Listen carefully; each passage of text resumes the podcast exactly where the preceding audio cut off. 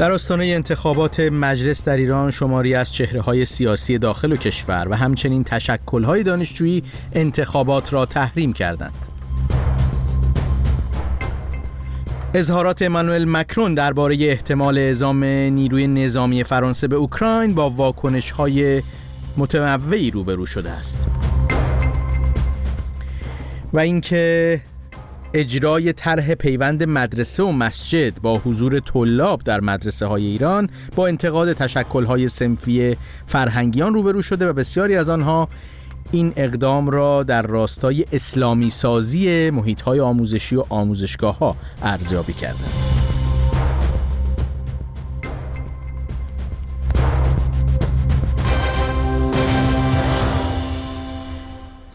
در آستانه انتخابات مجلس شورای اسلامی و مجلس خبرگان جمهوری اسلامی تعدادی از فعالان و تشکلهای دانشجویی در کنار بسیاری از چهرههای سیاسی و مدنی شرکت در این انتخابات رو تحریم کردند. این دانشجویان تصمیم خود برای تحریم انتخابات رو به معنی رأی به پیروزی انقلاب زن زندگی آزادی در ایران و سرنگونی جمهوری اسلامی دانستند. علاوه بر این های دانشجویی همونطوری که عنوان شد بسیاری از چهره های سیاسی و مدنی داخل و خارج ایران هم انتخابات آتی رو تحریم کردند. گفتگویی داشتم دقایقی پیش با دامون گلریز و از او درباره موزگیری اخیر این گروه از دانشجویان و همچنین فضای کلی حاکم در آستانه انتخابات مجلس و خبرگان جمهوری اسلامی پرسیدم. بیانیه گروه های دانشجویی که از چند شهر مختلفی هم بود از تهران، اهواز، کردستان، اردبیل این واقعا سراسری داده شده. به نظر من تازه نوک کوه یخ هست و نشون میده که چقدر دانشجویان دیگه امیدی به مسئله اینکه از درون صندوق رأی بخواد راه حل سیاسی و حل مشکلات بیرون بیاد ندارن. این رو در نگاه حکومت هم میشه دید. به این معنا که افرادی رد صلاحیت شدن در مجلس خبرگان نشون میده که چقدر ریزش هست. تصورش سخته. به طور مثال رئیس جمهور پیشین روحانی و این درجه ریزش هم کاملا نشون دهنده اینه که حکومت تصمیم گرفته که در عمل مسئله انتخابات رو ممتنع بکنه. خب نظرسنجی هایی هم که به بیرون درس کرده نشون دهنده این هستش که واقعا شرایط ایران از نگاه رابطه بین حکومت و ملت تغییر کرده و دیگر نمیشه توان حکومت برای اینی که بخش بزرگی از جامعه ایران به پای صندوق رأی اوورد رو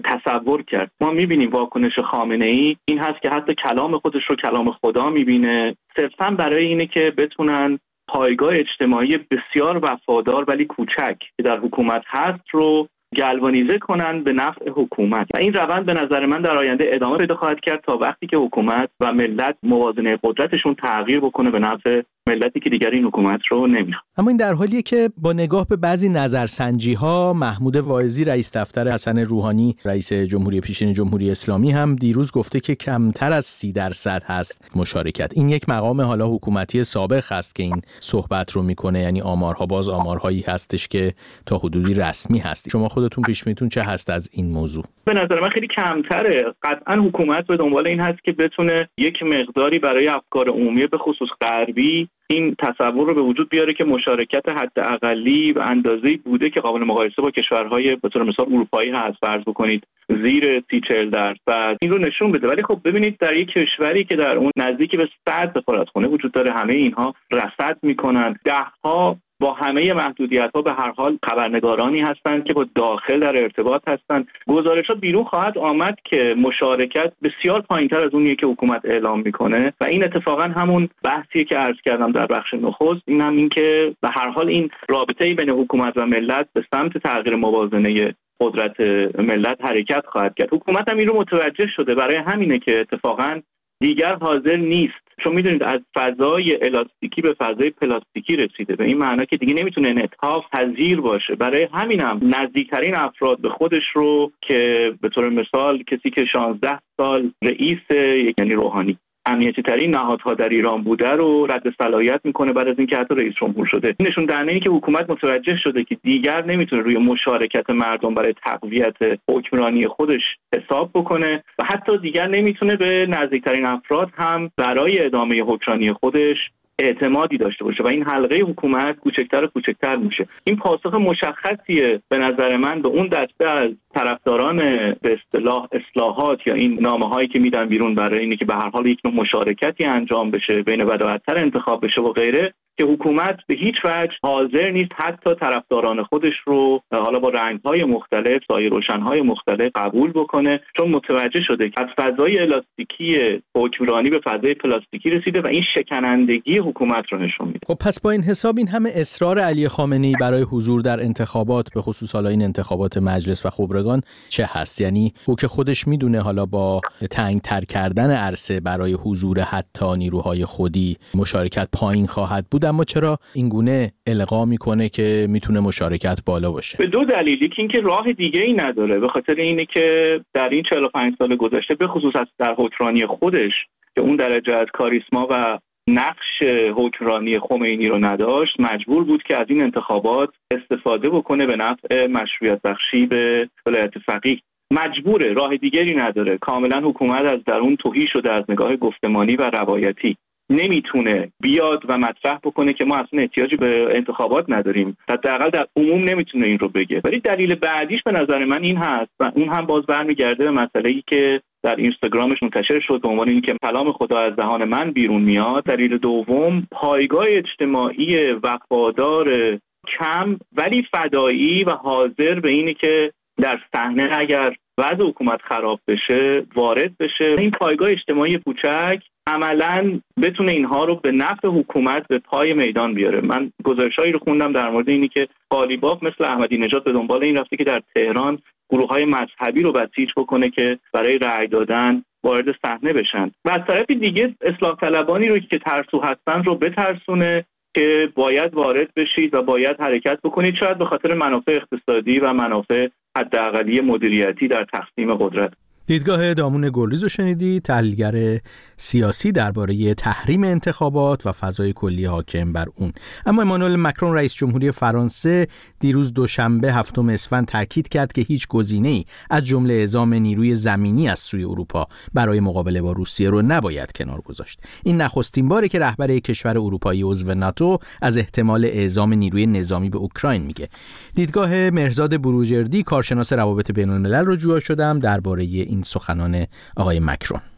جلسه ای که در کاخ الیزه بود با حضور 20 تا کشور. اونجا آقای مکرون این بحث رو مطرح کرد. ولی بعضی از کشورها مثلا اسلواکی گفتن که به هیچ وجه ما حاضر نیستیم نیرو بفرستیم و این اختلاف نظر این کشورهای اروپایی رو کاملا مشخص کرده. و من حقیقتا مطمئن نیستم که فرانسه واقعا جدا این کارو بکنه و بعدش هم ماهیت این حضور نیروهای نظامیش به چه شکلی باشه یا به اصطلاح نیروهای کمکی هستن به ارتش اوکراین برای آموزش دادن اونها. مثلا فکر کنی نیروی هوایی یا غیره. یا اینکه واقعا می‌خوان درگیر این جنگ بشن که سخت قبول کردن اینکه فرانسه یک چنین ریسکی رو بپذیره. واقعیتش این است که تا چند روز دیگه آقای مکرون یک سفری به اوکراین خواهد داشت و من فکر می‌کنم چون در ماه گذشته در کنفرانس امنیتی مونیخ کشورهای اروپایی نتونستن به یه توافق جامعی برسن راجع به نحوه کمک به اوکراین و همین که دعواهایی که در کنگره امریکا هست اروپایی ها رو یه مقدار به تقلا انداخته که در رابطه با اوکراین بخوان کاری از طرف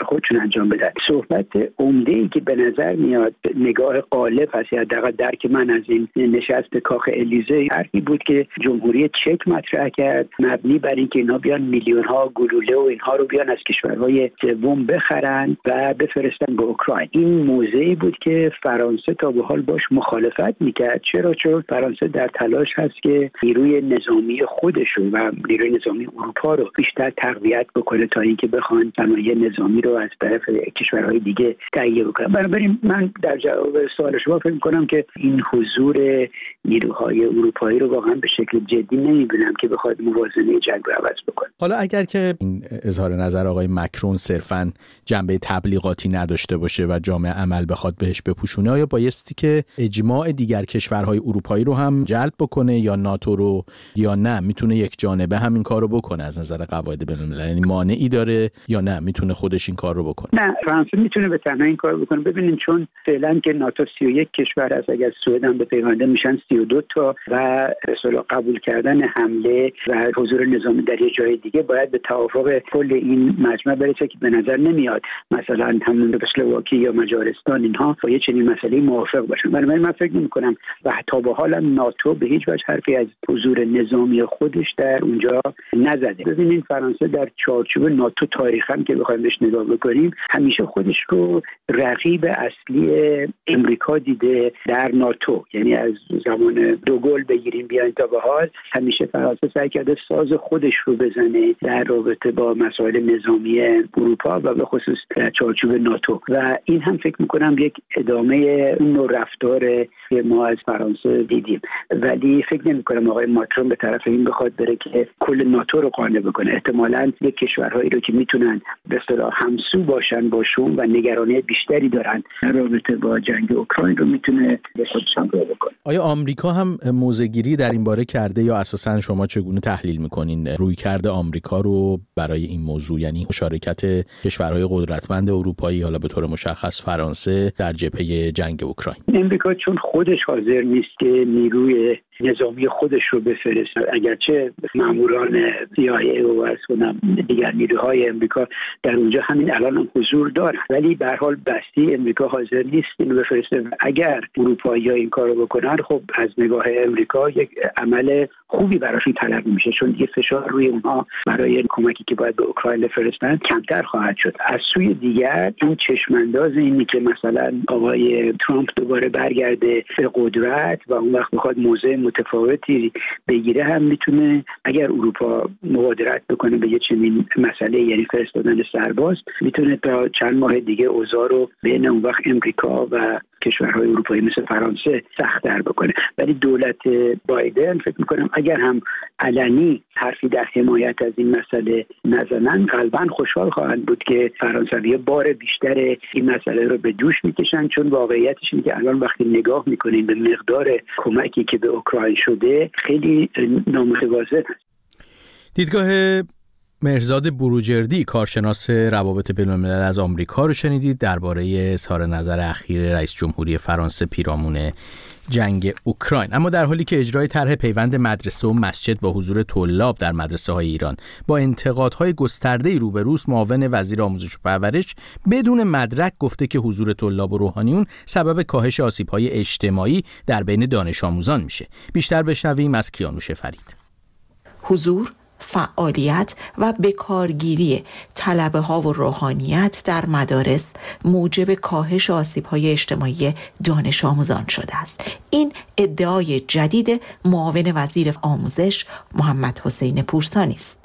او روز سهشنبه هشتم اسفند ماه در گفتگو با خبرگزاری ایلنا از اهمیت حضور طلاب برای اجرای شدن طرح امین و پیوند مدرسه و مسجد گفت. طرحی که شورای هماهنگی تشکل‌های سنفی فرهنگیان در هفته های گذشته بارها به آن واکنش نشان داد و با انتشار یک بیانیه هم اعلام کرد سیاست استخدام گسترده روحانیان در آموزش و پرورش همه دستاوردهای آموزش و پرورش در صد سال اخیر را به باد می دهد. نظر یک معلم در تهران که به دلیل مسائل امنیتی صدایش را در رادیو فردا بازخوانی کردیم. باید ازشون پرسید بر اساس کدوم آمار و ارقام و مستندسازی های حقیقی نه سوری به این مهم پی بردن. با توجه به شناختی که از سیستم حاکم بر اداره ها در آموزش و پرورش داریم به جرات می‌تونیم بگیم مسئولان مربوطه برای تثبیت جایگاه خودشون دم از موفق بودن حضور طلاب طرح امین در مدارس می‌زنن نه بر اساس آمارگیری عادلانه و حقیقی. یکی از اعضای هیئت علمی دانشگاه فرهنگیان هم که مورد تایید خودشون اعلام کرده بود این بدعت بسیار خطرناکیه که آموزش و پرورش رو به دست روحانیون و حوزه های علمیه بسپاریم مسئولان به خوبی می‌دونن با توجه به اینکه در جامعه و در ارتباط با مردم ناموفق بودن حالا می‌خوان این آزمایش رو به محیط مدارس بیارن. قافل از اینکه نتیجه جز بیجزاری و انزجار در بین جوانان نداره. اگه یه آمار سرانگشتی از میزان محبوبیت دروس دینی و قرآن و عربی و حتی میزان علاقمندی دانش آموزان به معلمان مربوطه می گرفتن پی به میزان میل و رغبت دانش آموزان می بردن.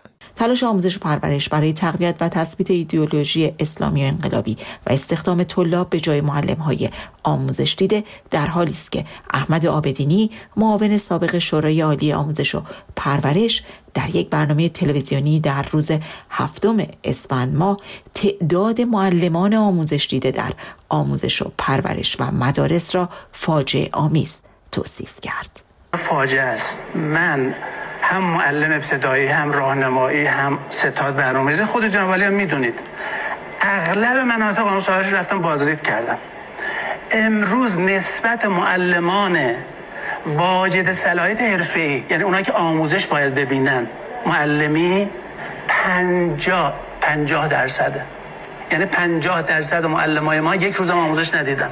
معلمی که خود به تازگی از کار برکنار شده و نظراتش را در اختیار رادیو فردا قرار داده با توجه به کمبود معلمی که در وزارت آموزش و پرورش در سالهای گذشته و سال جاری وجود داره به جای رفع مشکل معلمای توانمندی که در حرفه معلمی خود تجربه کسب کردند اونها رو اخراج می‌کنن و به جاشون از نیروهای غیر متخصص و بدون داشتن تجربه آموزش استفاده می‌کنن و اونها رو وارد سیستم آموزشی کردن. البته ناگفته نمونه ما مخالف حضور های جوون و تازه نفس در سیستم آموزش و پرورش نیستیم. اما صحبتمون اینه که در ابتدا این افراد آموزش های لازم برای حضور در مدرسه رو ببینند و بعدا جذب شن. با وجود تمام مشکلات عدیده که در آموزش و پرورش وجود داره تنها راهکاری که وزارتخونه در پیش گرفته حذف و اخراج فعالان سنفی از نظام آموزشی کشوره. تلاش مقام های مختلف جمهوری اسلامی برای اسلامی و انقلابی کردن مدارس با اخراج معلم ها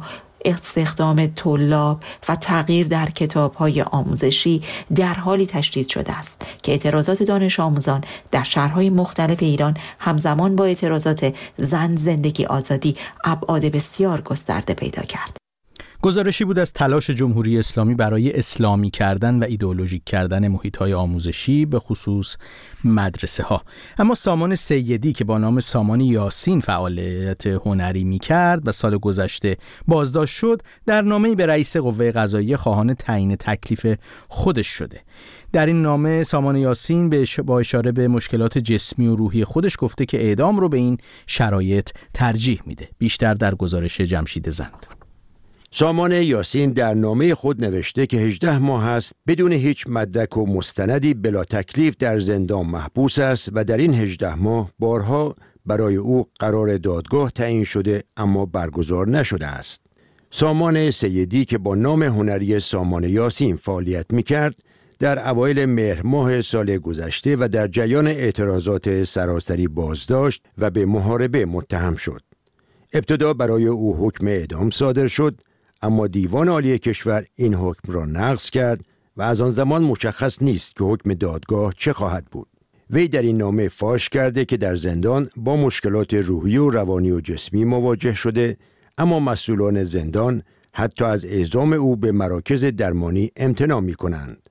سامان یاسین خطاب به رئیس قوه قضایی ایران نوشته است لطفا به من بگویید مرتکب چه جرمی شده ام اگر مجرمم پس حبس بدهید. اگر مجرم نیستم من تعقیب بزنید. من نمی‌دانم دلیل این همه خشم، آزار و اذیت دستگاه های قضایی نسبت به من به چه معناست؟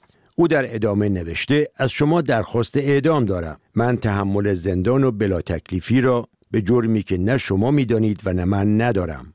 سامان یاسین در پایان نامش نوشته است زندگیم از هم پاشیده سلامت روحی و روانی و جسمیم را هم گرفتید. اعدام مصنوعی کردید تیمارستان بردید چه مانده است که بر سرم بیاورید. جانم را هم بگیرید. پیش از این احمد رضا حائری زندانی سیاسی در نامه از زندان قزل حصار نوشته بود که سامان یاسین هنگامی که در بند 240 زندان اوین بود اعدام مصنوعی را تجربه کرده و دو روز بعد حکم واقعی اعدام به او ابلاغ شده است.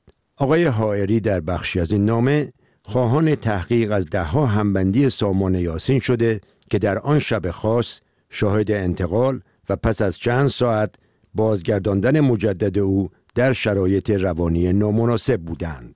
سامان یاسین نیز در روز اول شهریور سال جاری در یک فایل صوتی برخی از شکنجه های جسمی و روانی تحمیل شده بر خود از جمله اعدام مصنوعی، شکستن بینی، حضور در سردخانه و انتقال به بیمارستان روانی را شهر داده بود. سامان یاسین در جریان اعتراض زن زندگی آزادی اعتراض های زن زندگی آزادی اعتراض سراسری 1401 بازداشت شده و همچنان هم در زندان هست. اما تقاضا برای جنگیری در تاجیکستان در حال افزایشه. این در حالیه که در سالهای اخیر ویدیوهایی از جنگیران و به اصطلاح شفابخشان دینی در تاجیکستان منتشر شده که در حال آزار و اذیت بیشتر زنان زنان مراجعه کننده هستند. گزارشی در همین زمین رو از بخش تاجیک رادیو اروپای آزاد با صدای گلناز اسفندیاری میشنوید. جنگیری منبع اصلی درآمد صباح شادیف روحانی محبوب در جامعه روستایی خود در حومه دوشنبه پایتخت تاجیکستان است. شادیف می‌گوید که هفته حدود 15 نفر را که از او می‌خواهند ارواح خبیس یا اجنه را از بدنشان بیرون کند درمان می کند.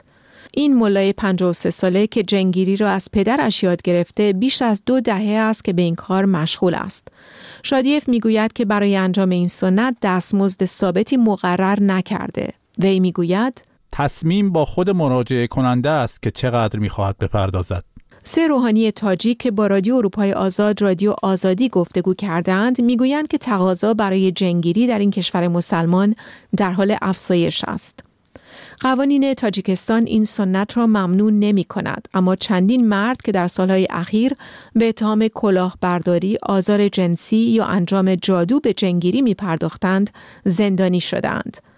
برخی از تاجیکا تلاش های مداوم دولت سکولار این کشور علیه این گونه سنت ها را راهی برای کنترل همه امور مذهبی مردم می دانند. جنگیری در میان پیروان اسلام، مسیحیت و برخی دیگر از ادیان جهان رایج است. اما چندین روحانی تاجیک به رادیو اروپای آزاد رادیو آزادی گفتند که بسیاری از ملایان این کشور از انجام جنگیری خودداری می کنند زیرا به آموزش خاصی نیاز دارد. در همین حال افزایش تقاضا برای جنگیری به گفته روحانیون و مقامات دولتی منجر به افزایش تعداد شیادانی شده که ادعای جنگیری دارند.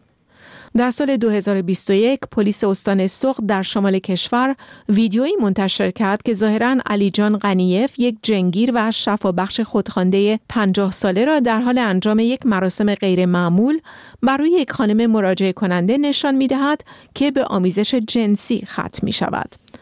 بر اساس گزارش رسانه های محلی غنیف از مراجعه کننده 21 ساله خود به ازای سه جلسه جنگیری و شفا دادن معادل 14 دلار دریافت کرده بود. اخیرا نیز زمانی که یک زن در جریان مراسم جنگیری در تاشکند پایتخت ازبکستان بر اثر ضرب و به شدید جان باخت این سنت بار دیگر در آسیای میانه خبرساز شد اسناد دادگاه حاکی از آن است که دو مرد از چکش، زنجیر و میخ در این مراسم استفاده کردند که منجر به شکستگی چندین دنده زن و خونریزی داخلی شد. هر دو جنگیر به ترتیب به دو سال و سه سال زندان محکوم شدند. شادیف در پاسخ به سوالی درباره خبر تلخ ازبکستان گفت که هرگز این گونه از جنگیری های خشن را انجام نداده یا در موردشان نشنیده است. شادیف گفت ما از بعضی ابزارها استفاده می کنیم اما مراجعین خود را تا حد مرگ کتک نمی‌زنیم. فقط به عنوان مثال با سمت صاف چاقو به آرنج آنها ضربه وارد می کنیم. حدود پنج تا هفت سال پیش مراجعین به خانه خود شادیف می آمدند اما امروزه او برای انجام این سنت شبها به خانه آنها می رود. شادیف می گوید نمی خواهم به اتهامات ساختگی مانند اجرای سحر و جادو متهم شوم. برخی از تاجیکا با وجود رسوایی های اخیر هنوز به جنگیری ایمان دارند. اما در منطقه روستایی مسچاه زهرا مختاروا در مورد کارساز بودن جنگیری خوشبین نیست. مختاروا 34 ساله حدود یک دهه پیش به نوعی بیماری مبتلا شد که قدرت تکلم او را مختل کرده است. هنگامی که درمانهای پزشکی کمکی نکرد بستگانش به او گفتند که جن به بدن او رفته است. مختاروا نزد چندین جنگی رفت اما با وجود ایمانی که به آنها داشت مشکلش حل نشده است. او همچنان به دشواری صحبت می کند و دیگر به دنبال جنگیر و جنگیران نیست. خرافگرایی از جمله رمالی، جنگیری و کفبینی و شفابخشی در برخی از کشورهای خاورمیانه و آسیای میانه همچنان رواج داره و در مواردی هم به آزار و اذیت روحی و جسمی مراجعه کنندگان به خصوص زنان منتهی شده. سپاسگزارم از اینکه با این مجله خبری تحلیلی رادیو فردا همراه بودید. من بنیامین صدر با شما خداحافظی می کنم